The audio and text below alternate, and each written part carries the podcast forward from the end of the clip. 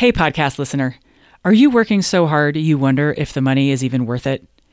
If you're like most CPAs I work with, you have way too much to do, you feel relentless deadline pressure, and worst of all, you feel torn between serving clients and being with family.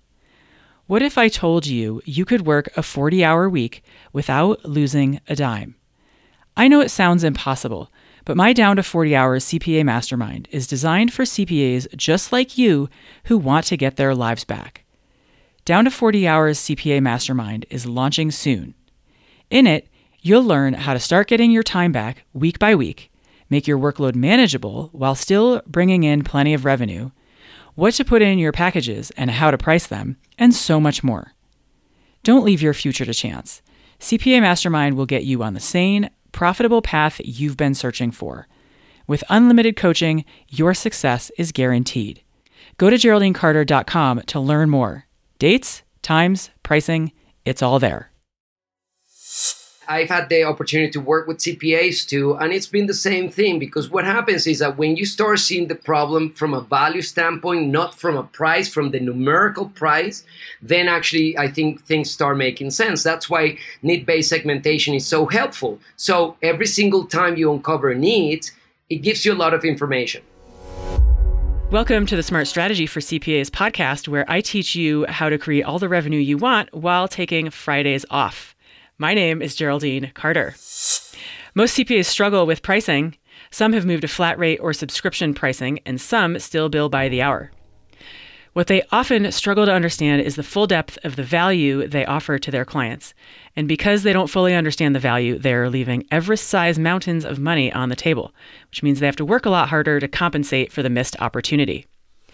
Here today to talk with me about this problem is my guest, Jose Mirabal. Jose is the author of the Value-Based pricing framework and the founder and director of the Pricing Institute, where he has advised more than 1,500 companies in 42 industries on their pricing strategies. He also happens to be a fellow classmate, Cornell 1998, and we finally meet today. Jose, welcome to the Smart Strategy for CPAs podcast. Hi, how are you? I'm great. It's lovely to have you here. So let's dive in with a slow pitch to get us started before we talk about value. How did you become an expert in pricing? Out of a talk. It was 2015. I actually had my consulting firm was actually focused on sales strategy. So we were looking for clients interested in optimizing their sales strategies. And at some point, a friend of mine offered me a talk at a CEO group. And they told me flat out, come here and talk, but don't talk about sales, because it's low level for our CEOs. And I thought that was an insult. Then what happens is that they told me, you have to choose other topics. So I remember I had a pricing issue back in 2007 when I was working for Telmex in the US, and I said, okay, I'll talk about that problem. I never turned back after that. So let's talk about value, because it's a place where I see a lot of CPAs getting stuck, and not just CPAs. So many business owners are used to pricing something that they can measure and all agree on, and we all agree on the length of an hour.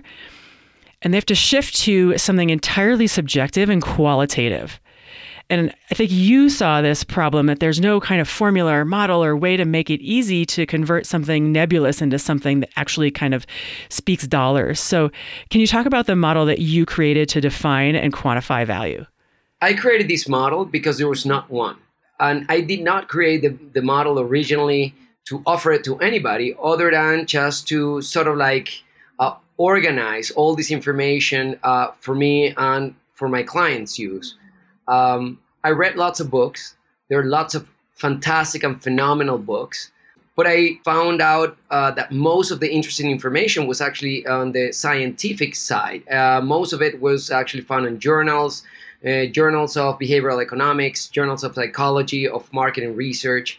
And what I found out is that most of this information was actually not available for businessmen.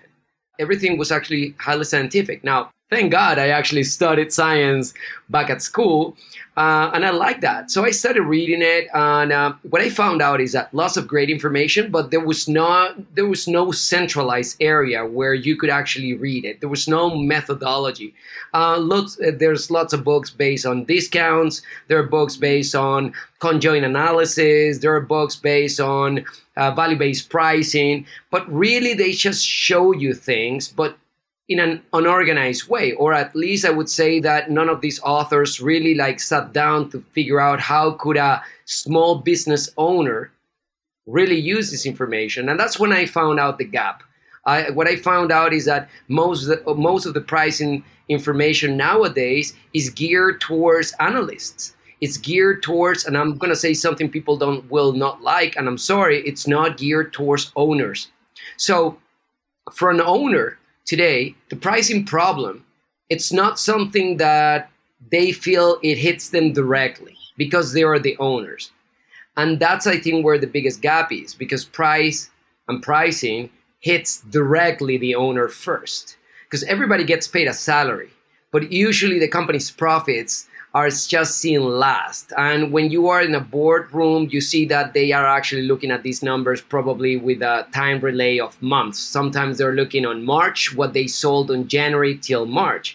So back at that point is when you realize that your profits went up or your profits actually went down.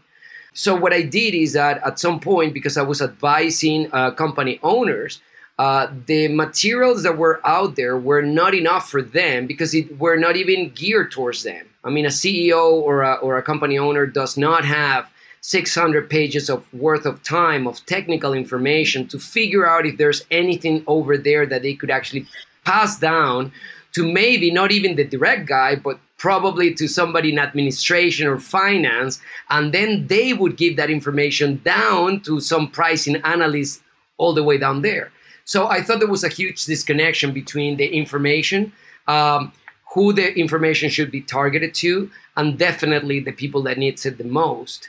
And I think nowadays that when looking back, I think that the owners need the information even way before a pricing analyst or even a sales manager needs it. And the reason is, if you don't know as an owner, if you can control everybody's focus on the price, I would call it a price floor. Everybody's concerned about their costs, but nobody really worries about the price ceiling.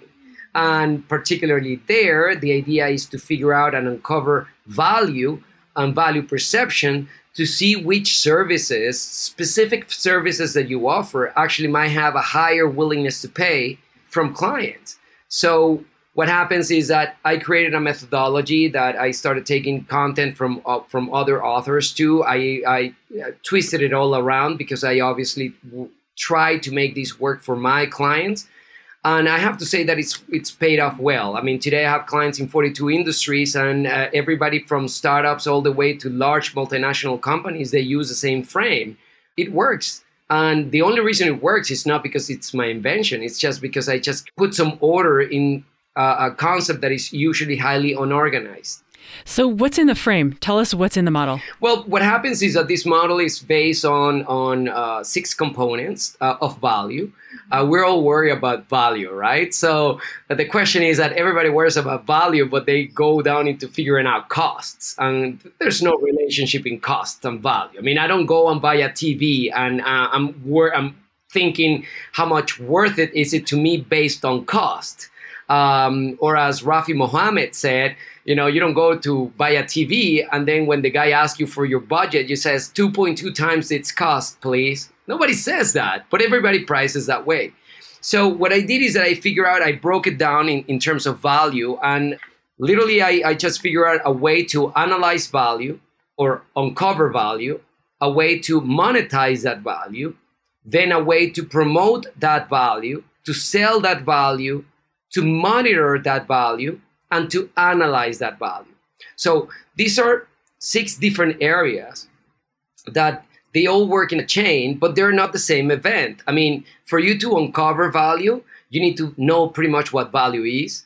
You need to know what value is in the eyes of your customer. And somehow you need to be able to quantify that. So I created a sort of like a process where people can actually start by segmenting clients, and I do need-based segmentation. And then based on that segmentation, we uncover objective values, and then we analyze them in 9 dimensions. I created these dimensions. I read some of them. For instance, Rafi Mohammed, I think he offers 6. So far, I grew mine to 10. And in all honesty, what happens is that in order for you to think of value, you need to think of value on dimensions. If something is cheap, it doesn't mean that it's the same value that something that has fast access or ease of use. So what I did is that I created this nomenclature of 10 dimensions, and I do, when we are looking and analyzing attributes, we look for what's the brand. I mean, in terms of brand, sometimes for instance, you go to a store, you see some shoes that are branded, and some are unbranded. Sometimes clients are looking for brands, for specific brands. So I call brand a value attribute, same quality, same with service, same with physical attributes. Sometimes there are people that says, I want it in red. Or I want 4 gigabytes, please. Or, I want... So these are physical attributes. Then you have ease, levels of convenience. And I call them ease of use, ease of purchase, ease of access. I have another one called ease of use by occasion, which is when you have special uses. Think of it, for instance, an ambulance service. It transports people, but it's on special services. So I would call some service like that, somebody that is looking for an emergency service or urgency service, that's ease of use by occasion. And then I go with experience and style. So I break down value, and I teach this method of 10 dimensions. And then clients or the customers are able to actually analyze value, but not put it in one big fat list, but break it down into different lists. That way, when we're talking about different companies or different value attributes, we can talk about, okay, if we're comparing you with another competitor, what's the ease of use? What's the ease of access? Maybe there are accountants or CPAs that they work just Monday through Friday, 9 to 5. Maybe there are other accountants that they can work on the weekends. Maybe there are accountants that they can actually work overnight and get a job. I mean, all that's value, but how do you quantify that value first? So we created this way of segmenting value. And that's part of the way we uncover value. Then the way of monetizing value, it's very simple. Wait, before you go to monetizing. Yes. This is the question everyone wants the answer to, is how do you quantify value? How do I quantify value? Okay, so let me give you an idea. The exercise, the technical level, I would say it's a monetization by differences. Okay, so you monetize based on differences. Let me give you an example. So let's say that you are a t-shirt manufacturer, okay? Unbranded white t-shirts. Now, let's say that you want to put a price based on value, not on cost. So the first question would be, if I look at this t-shirt on the store, but I choose not to buy it, what would be the next best alternative? I mean, what would be the next item that I would buy? So let's assume, for argument's sake, that the only other white t-shirt you can buy, or you would compare it, it's a branded white t-shirt. Let's say that it's a Lacoste white t-shirt or a Ralph Lauren white t-shirt. And let's say, for argument's sake, that I am the same manufacturer. So I manufacture for them, and I manufacture unbranded for me. And let's say that they're exactly the same two white t-shirts. The only difference is the brand, okay? So, or the brand logo. So the question is, how much is my t-shirt? How much should I charge my t-shirt? So based on monetization by differences, the first thing I have to do is I would have to base the price of my t-shirt based on the next best alternative. Now, let's say, for argument's sake, that the Lacoste t-shirt, it's worth, they're selling for $50. I'll just throw a number, okay? So out of the $50, the question is how much, or what's the worth of the brand? So out of those $50, on a percentage-wise, how much do you think it's brand? Well, some people say 30%, some people might say 40%, some people might even say 60% of the price of the t-shirt, and that's fine. That's a qualitative analysis, okay? So What's the price of your t-shirt? It would be the price of the next best alternative, the Lacoste t-shirt, minus the differences. In this case, they have the brand, you don't.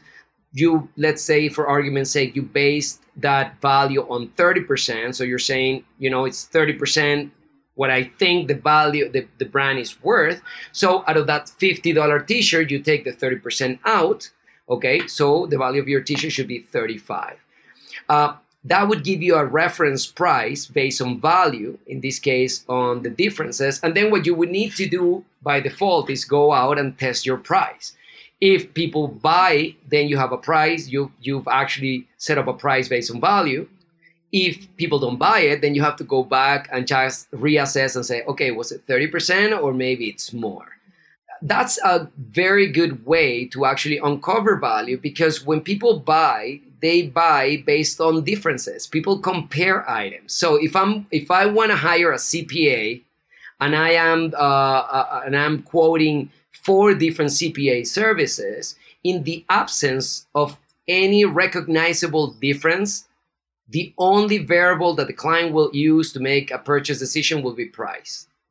And I think that's something that most business owners and companies need to be aware of, that today clients, when they are telling you that your prices are similar or too expensive in comparison to other companies, that's a sign that you probably need to work more on your differences, and that's a sign that you need to better assess how does your product and services differ from the next best alternatives. The case for making yourself different, right? Which some CPAs are reluctant to do because they might, in their minds, push away customers. Absolutely. And it's good that you said that because, and I'm sorry I cut you, but that's an interesting fact because that fear is pretty much, I would say that it's one of the biggest reasons you see lots of professional and businesses not going into the value-based pricing framework. And the reason is because they're afraid they're going to lose clients. Well, let me tell you something. I had an issue with a client in Brazil, okay? 40,000 users on a free platform. It was scare as hell to charge. And he was telling me, oh my gosh, if I charge, you know, I'm going to lose my clients. Now, the software he had, I mean, fantastic software, is used actually for flight plans, for pre-flight plans. Today, actually, American Airlines uses that software, and they were using it for free for 2 years. So the funny thing is that they have 40,000 users. And I said, hey, can I do an equation for you? A simple equation, simple math. Yes. I said, okay, 40,000 times 0 equals 0. Okay. Most days of the week. All right. So I told them, I said, okay, let's just say that you lose 35,000 clients and only 5,000 stay. But you charge $10. 5,000 times 10 equals 50,000. So the question here is that what's more important for you, 40,000 users with no profits or 5,000 users and $50,000 a month?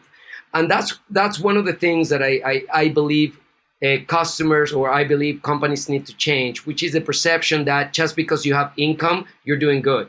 No, income and growth has nothing to do with profits. You can sell a lot of products and make little money, and you know what? Doesn't really matter. You're just working more, you know? Profitable mediocrity is a dangerous trap.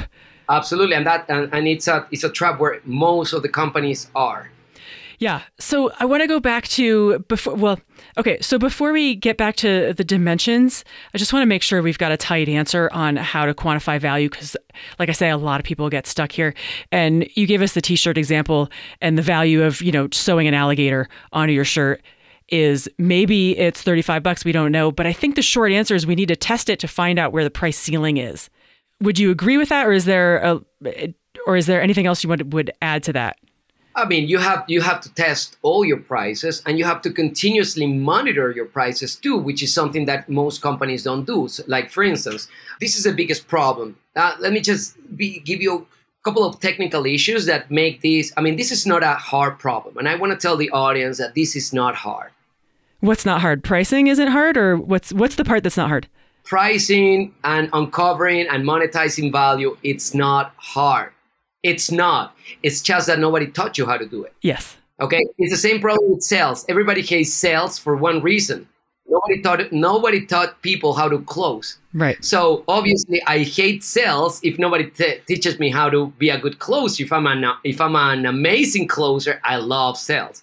So same thing with pricing. Now, the important thing with pricing and how to set up your prices, I would say that there are a couple of rules that you need to base. Okay. First of all, if you want to do value-based pricing, all value-based prices are supported by the price of the next best alternative. Okay. Let me give an idea, an example, okay? When you go to the movie theater, okay, when you used to go to the movie theater and you buy popcorns and drinks, right? Have you questioned yourself paying so much money for popcorn? Because sometimes it's like, you know how much corn is, and then you go to the movie theater and then they're charging you like $9 for popcorn for a combo. Yeah, well, I do. I'm not sure everyone, I don't know if other people do, but I can't stomach a $9 bucket of popcorn, of which I know I can only eat half maximum. Now, let me tell you something interesting. That's a value-based price. My theory says, okay, every price based on value should be in reference to the next best alternative. So when you're buying popcorn or a combo of popcorn and drinks at the movie theater, the question is, where did they come up with that price? Is it related to cost? Absolutely not. It's related to the price of the next best alternative. So the question here is, what's the next best alternative? So for the audience, this is I hope you use this as an analogy and then think about this in your own business. Well, let's see. If you don't buy popcorn and drinks or soda at the movie theater, where would you buy junk food then? Yeah, you'd have to go to the grocery store, the convenience store, or like zip home and make a batch and tuck it into your coat. I mean, people don't say, hey, I want to eat popcorn. You want to go and eat popcorn? Let's go to the movie theater. No, right? Right, no. What you do is that usually you want to go to the movie theater, and then what you figure out is that you want to eat junk food. Mm-hmm. Now, what's the junk food? Junk food popcorn, it's salty. Okay, soda is sweet. So sweet and salty. What would be the next best alternative to sweet and salty junk food?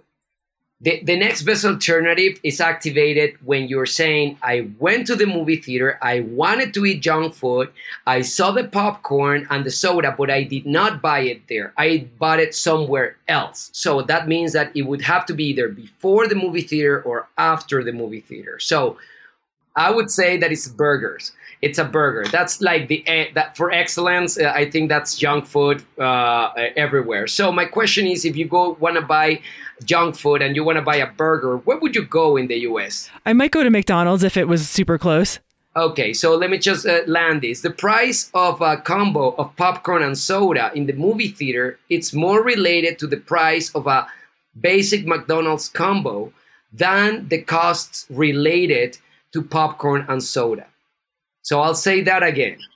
When you buy something at the movie theater, which is a combo and it's about $8, $9 or $12, it doesn't have to do with cost. It has to do with the fact that if you don't buy popcorn and soda, you would probably go to McDonald's and then you would buy a little small combo of burger and fries and a drink, and that would probably cost you that. So the price of popcorn, it's more related to the price of a combo in McDonald's than the cost related to making popcorn. So it's the same thing happens everywhere. So if I am a CPA and I'm the only CPA that I'm able to do one specific service for an industry and I need to set up the price, my question would be, if the client doesn't buy from you, where would he go and buy from? And whatever that next best alternative is, that would be probably what you should use as an anchor to actually establish your prices. And that's the same thing that happens nowadays. The price of a Samsung S10 has more to do with the price of an iPhone 10 than the cost of fabrication of Samsung. So when you buy things based on the next best alternatives. You know, a bottle of wine that costs $25 in among bottles of wines that are between $5 and $10, looks expensive. That same bottle of wine put on context with other bottles of wine that cost between $40 and $90 looks cheap. So the idea is that you need to measure context. And the context from a value standpoint is measured as to where would your clients go if they don't buy directly from you. But this is the catch. You need to find next best alternative. And for a CPA, this is very important. Why? Because there are different services. There are CPAs are like doctors, right? There's like general doctors, then there are oncologists, okay? Then you have dentists, then you have, out of all the health profession, you have different areas. Well, CPAs too, right? You have some CPAs that are, they are very good working with small companies, others that are very good working with restaurants, others that are very good working with huge or tremendous B2B volume companies. Well, the question is, if they don't buy from you, where would they buy from? I'm talking about the client. If you are a large retailer and you need actually accounting services, where would you go? So probably that company would go to a large accounting firm, right? How much do they charge? Now you have next best alternative, and now you have a price point. And then I can use and compare myself against that price point or against those services and do monetization by differences to sort of like qualitatively figure out that price based on the differences, just as you actually commented on the Lacoste logo. Okay, so where some people might get stuck here is if they're still hourly billing, they're going to get compared to the CPA firm down the block that is also billing by the hour. And if you're going to look for apples to apples, the CPA firm down the block is billing, I don't know, $3.25 an hour, and you're going to go, okay, are they the next best alternative? And you're going to still be tempted. Are you going to be tempted to pin your price at what, $3.75 an hour? But what they need to do is make the leap out of hourly, make themselves different enough in terms of service, and like get out of the hourly trap, price the service, and not have anybody that even looks remotely like them. Yes, it's a good question, but this is the thing. I think the problem has to be seen from another perspective. I mean, because we are centering the problem on the price itself. Everybody charges $3.50. Should they charge $3.45? The question is, price is what you pay, but value is what you get. So beyond the price, I would say $3.50, $3.75. For what? What exactly are you offering for $3.50 or $3.75? So if you're comparing yourself with a big consulting firm, for instance, or a big accounting firm that charges by the hour, okay, that's just the monetization model that they're using. But the question here is that I analyze the competitor, not only on their prices, but on the configuration of the product and services. So in other words, if I go to the market to buy a car, and they tell me, hey, buy this car, it's only $18,000, well, what is it? Is it a Toyota Corolla or is it a Mercedes C-Class? Because it depends on the configuration. And that's what I want to focus on. When I do pricing, I don't start with the price. I start with the configuration, with the product or service configuration. And what I find out is that even though everybody's competing on prices, most of the business configurations are different. So you might have a large consulting firm that they're saying that they have 400 accountants. Okay, but what happens is that on the services they offer you, they're charging you like a big accounting firm, but they're giving you minimum.